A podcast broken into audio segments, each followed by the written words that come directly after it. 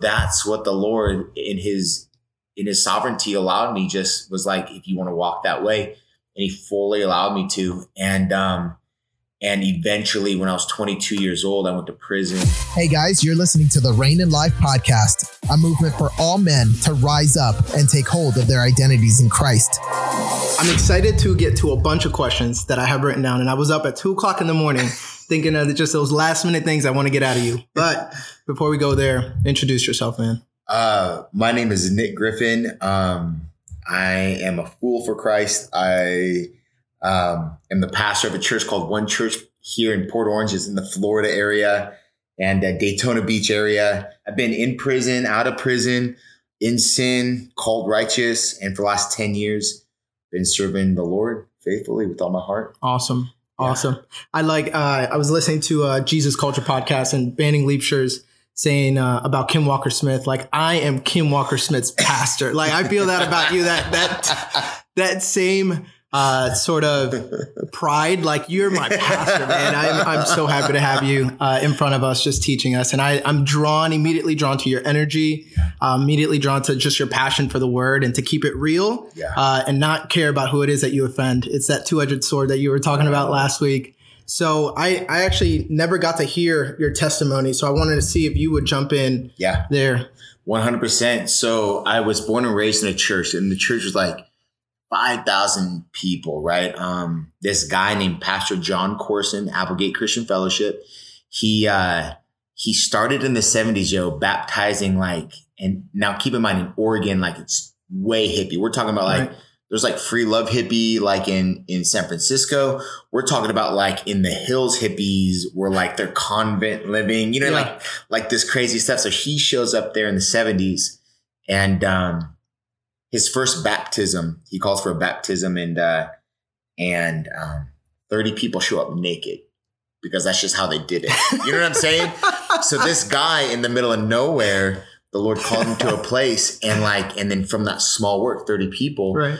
five thousand people came out of this church, and this guy never never stop teaching through the Bible, chapter by chapter, book by book, verse by verse, year by year, right. like 40 years deep. So I grew up at a church that was always open the Bible, always through this, always expository.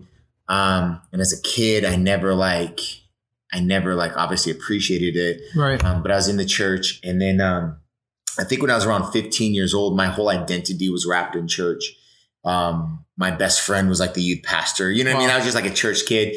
Uh, my mom um, uh, remarried, so I have I have a stepdad who's my actual father. Sure. Um, and uh, so my mom, before my dad even knew Christ, my mom would come and bring me and my brothers uh, to the church ever since I was five. Right. right.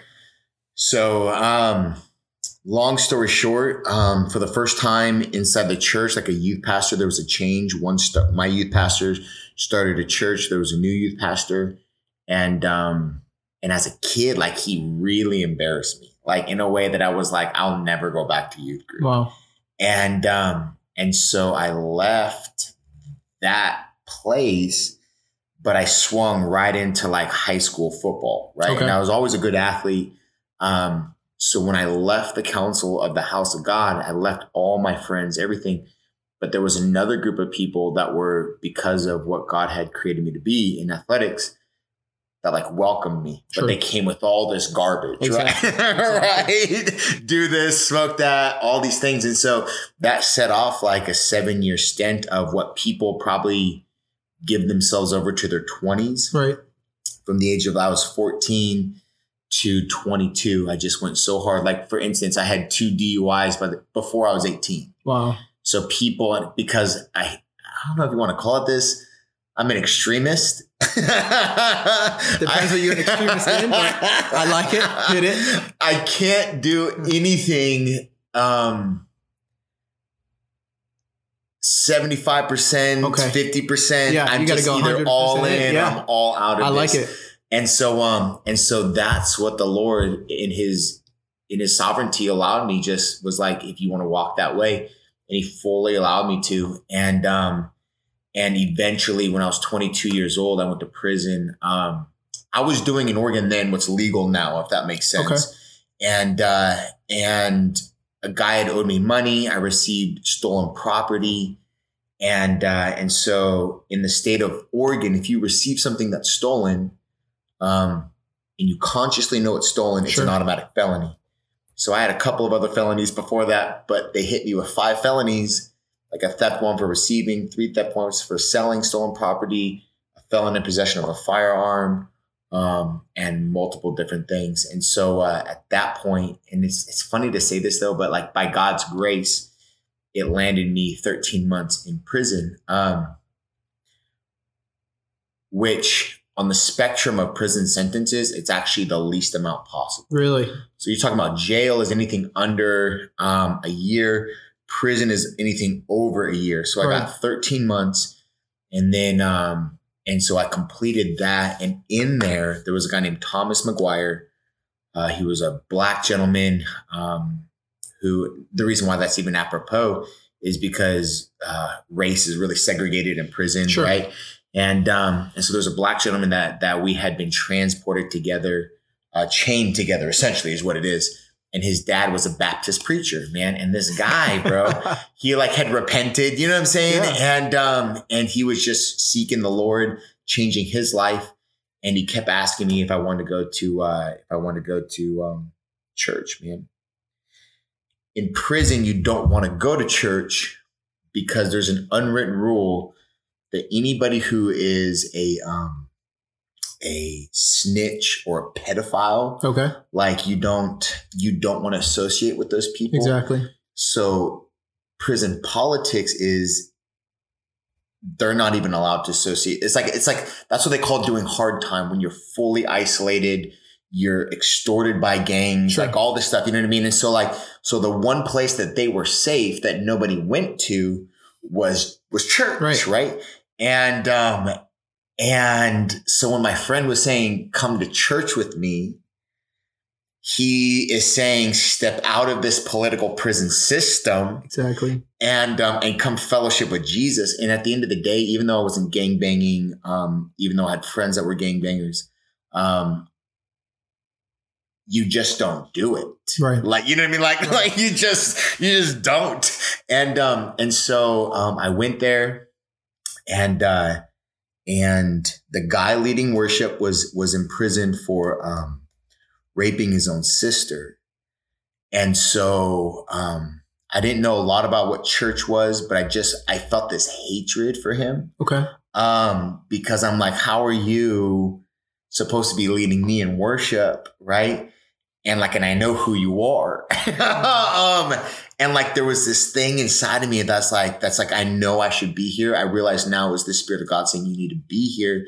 But there was this flesh tendency to, to look at people and, um, and automatically think that because my crimes are different, Yes. that we're different people, Yeah. right? And um, but we're still wearing the same prison uniform. Exactly. You know what I'm saying, bro? At the same place.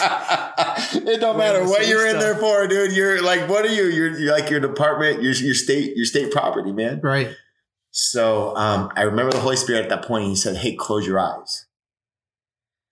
And which a is another thing you don't do in prison. sleep with your eyes open. You know what I'm saying, dude? So the Holy Spirit is like, hey, you need to step out of this out of this world system. But I'm Right. looking at hindsight 50-50 or it's Right. 2020. Right. And um, and so I'm looking, oh my goodness, the Holy Spirit's saying, step out of that place, step into step into a place that makes you uncomfortable.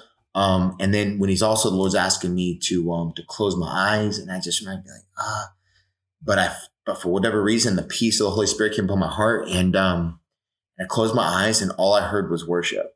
Wow. You know what I mean? And it was just like, and the Lord began to minister, and then the chaplain gave a word, um, and that was it. The problem was, if it was up to me, I would have never went back. But anytime you have to like write in a kite to go to um, church because they have to keep account of where all the inmates are, Right. right? And so to get on that list took me a week to get on that list to get off that list takes me three weeks, right? So whether I like it or not, You're bro, stuck I'm for at least stuck, right? I can't not show up there, Yeah. or I, you know, they throw you in solitary and they punish you. So like, so I'm like, oh, this is so dumb, Wow. dude. I gotta come back to this place. It's a good system. It is, man. And like, and I just remember being in that place and I just kind of got a little bit more used to it and comfortable. And um, I think the next time I was in there, they showed a video of Joyce Myers okay. and there was this group of old ladies, bro, six, not 60s, 80s, like 80s, Right. just in there, bro, ministering, loving like these prisoners. And I just remember feeling I stepped in there and these were the only people that had treated me like a human in a year. Wow. You know what I mean? And so like, so that part I liked these these old ladies and these uh, chaplain people. Um, but to make a long story short, um, I think the last three months of my sentence, um, I was uh, I was in prison. In the last three months of my sentence, um, actually I was in church. Excuse me. And so I really didn't start going to church till three months to the end. But I was at this place where I didn't want to go back and I didn't want to um, make the same mistakes again. I wanted to better my life. Um, and there was a guy a month before I left that came in. He was a Pakistani missionary sent to America Right. to light America on fire for the person of Jesus, bro. Wow. so this dude straight in the Middle East, 2,000 people go to his church in an Islamic state, right? Right. And um and he comes in and I just remember, dude, he had this authority. Like he could barely speak English. He was like but but he I was trying like to figure out my life and he talked about Lot's wife, don't look back.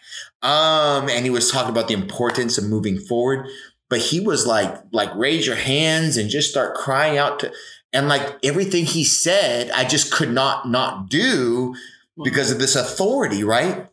And as I'm there in this worship service, the Lord's meeting me and ministering to me deeply and uh and in this in this pivotal moment of my life and then the the this is the one time that I was absolutely sure God was speaking to me. He said, You need what he has.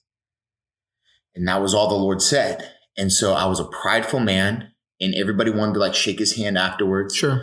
So I went, I went, bro, at, at the end um, of the line to meet him, and people were talking, and time was getting short to go back to the cell block, and um, and I was the last person, and um, and bro, I just said, Anwar, like, I need what you have, and he literally looked at me. I'll never forget it, bro. He said, uh, "What do I have to give my son?" Just like that, I'm sure. Bro, just like that, 100%. And I was like, Anwar, I don't even know, but I need what you have. And he looked at me, bro, with that same authority. He said, Have you ever been baptized by the Holy Spirit? And I'm like, Anwar, I don't even know what that is. Wow. You know what I mean? Yeah. And like he just took out this oil and and you're not you're not supposed to touch inmates and inmates aren't supposed to touch you, right? Okay. And so like, and so essentially like he pulls out this oil and I hear this yard in, yard in, and that's our call to go. And Anwar just like pours this oil, lays his hand on me, and um, and just I don't even know what he's saying. But I just feel this peace, bro. Like this peace. And I almost want to say, like, yeah, taking a weight on, off, like all this decompression, but like in light of a weight that like that's just attributed to like his glory, Right. right? His sense that I'm with you. I'm sealed. Now I know where I'm like, man, the Holy Spirit seals Exactly. you. It was my moment where he's like, you're my son. You know what I mean? And nothing from this point on is going to change that. That's powerful. Hey guys, I hope you're enjoying the show. Real quick, there are guys out there that need to hear this, and maybe you know someone that needs to hear this specifically. Guys, would you take a quick moment and if the Lord is putting this on your heart, share this with them. And if you're listening to this on YouTube, go ahead and click that like button. Don't forget to subscribe. Let's get back to the show. So I got out of prison, man. And um, a couple months later, was at the church and uh, was trying to hang lay low because you're in 5,000 people. I'm like, I'm going to blend in. Sure. But the people that I went to the church with when I was younger are now older and I had grown up with their kids. So they'd known me, but it was like it was like a prodigal son thing, you know, because I'd been to that church for the last 20 years, right? Yeah. So I'd come back and um, my mom has always been there, faithful to that place. And um, and they treated me like a son That's awesome. and uh, took me under their wing, discipled me, exposited things to me, and um, and I've never been the same. So what was what would you say while you were still in that experience was the one hardest thing? If you could nail it down to one thing. um, changing your thinking. I mean, like as much as it is, because like push-ups are easy. Dominating people is easy. Right. If- I mean, like all you need is like um, you don't have to be the strongest. You can be Mike Tyson crazy, and people will just like not want to get their ear bit off. Exactly. You know what I mean? And so like so so so not getting messed with isn't as hard as deep programming like what I think is best for my life Right. and what God's calling me into. To show that into perspective, when I was six months into the penitentiary, I applied for beauty school to to uh, when I get out. The reason is is inside the penitentiary, Right. the best job you could ever have is being a barber. And everybody on the on the cell block takes care of you. Nobody likes a jacked up haircut. Right. No matter if you're in prison or anywhere. You know what I'm saying? Nobody likes a jacked up haircut. Or to bro. wait for And so like and so they'll take care of you. If anybody messes with you, the Yeah. gang's like, hey, that's our barber. You better you know what I mean? You just Exactly. stop, bro. You're- you're part- you're and so what I'm getting at is my thought process. I'm like, when I'm I'm signing up for beauty school, not because I think that barbering is going to be a good vocation for me when I get out, but the idea was this. When I get out, I'm going to continue to sell drugs. I'm going to continue to make money. And not if I come back to prison, but when I come back to prison, Wow. I'll have schooling to solidify my existence here Exactly. for my future benefit. Right. So in my mind, I'm like, like this inmate, institutionalized, like urban culture mindset is like, is I'm setting myself up for failure. Yeah. And then when I come back in here, who cares about my student loans? Exactly. I'm in prison. Yeah. You know what I mean? Like, like what are they going to do? So Uh, and See, so you say- You say failure, but it, I mean, what you were thinking in your mind was actually your survival. bro, You were thinking that this was the way that you were going to get through this and no other way. at all. Yeah. And like, so like, so even like coming out of that, and that was crazy because I still went into beauty school. Okay. Um, because I was already accepted and everything was there. But like, but I really had to change my mindset on like, there is no going back, Sure. right? Like I'm a new person. Exactly. I don't have to be subject to anything that the world says I have to be subject to. I just have to be subject to his word and trust. And in the beginning, like anybody, that's the hardest thing is just trusting what his What word says. says, despite what you think. yeah. And now I have some tangible time, about a decade, to where I'm looking back and I'm just like, I trust you now. Exactly. You know what I mean? Like, Exactly. like people are the same, tendencies are the same.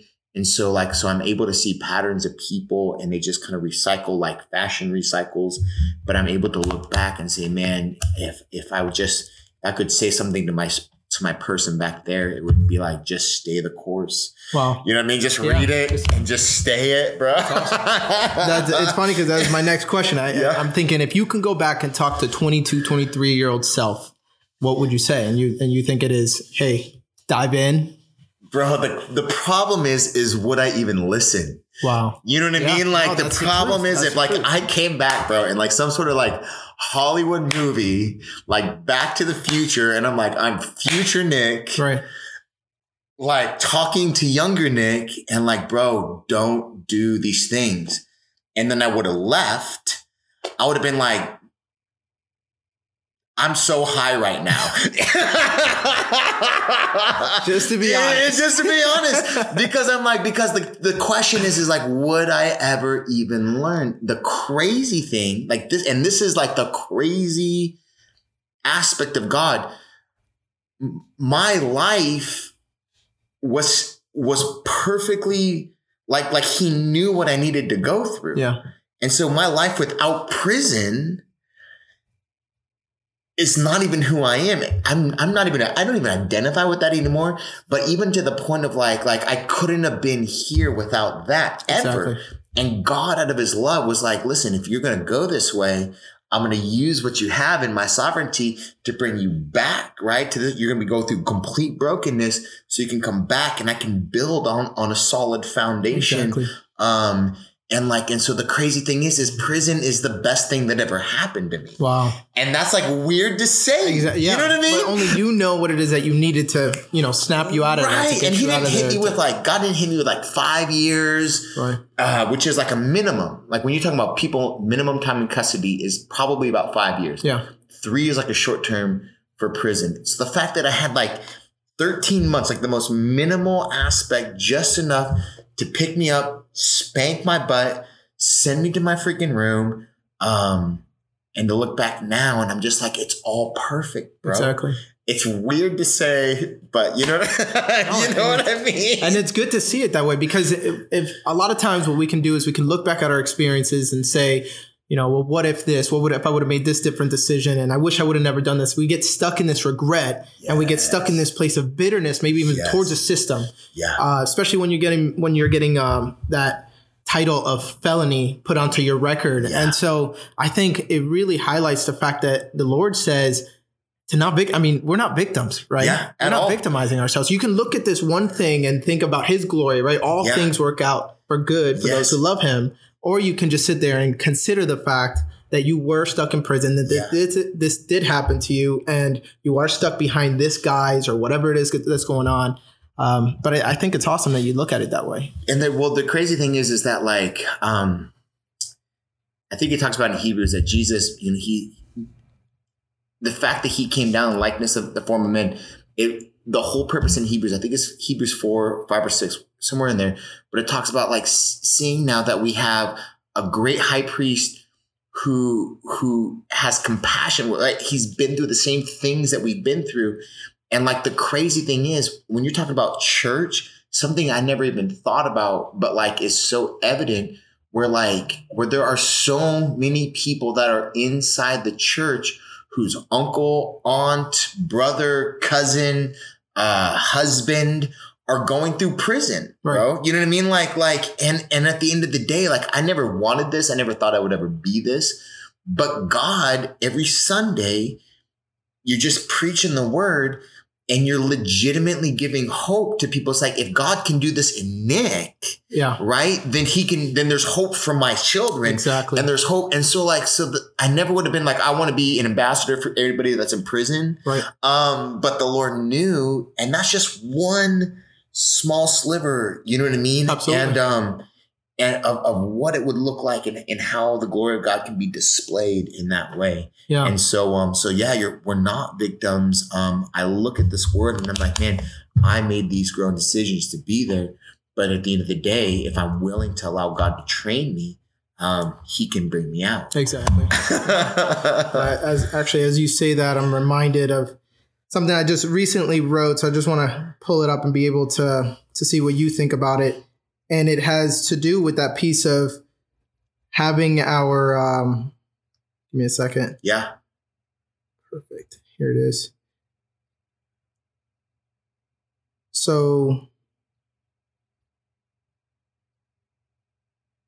Okay, here we go. So it says, I wrote, when we choose to look at our pains, our bruises, and our marks through the lenses of grace, faith, and love, we see so clearly how Jesus is the perfecter of all things. We see that our marks, our scars, are actually testimonies for the encouragement of others going through what we went through. In other words, my struggle, which became my testimonies, are now war stories that will equip other men to fight their own battles. And instead of shame and condemnation, the cuts and scuffs Yeah. on my armor are repurposed for the comfort of others. With them, we will say, I was there once, twice, and thrice before. I went through it, and you can too. yeah. Yeah. It's crazy because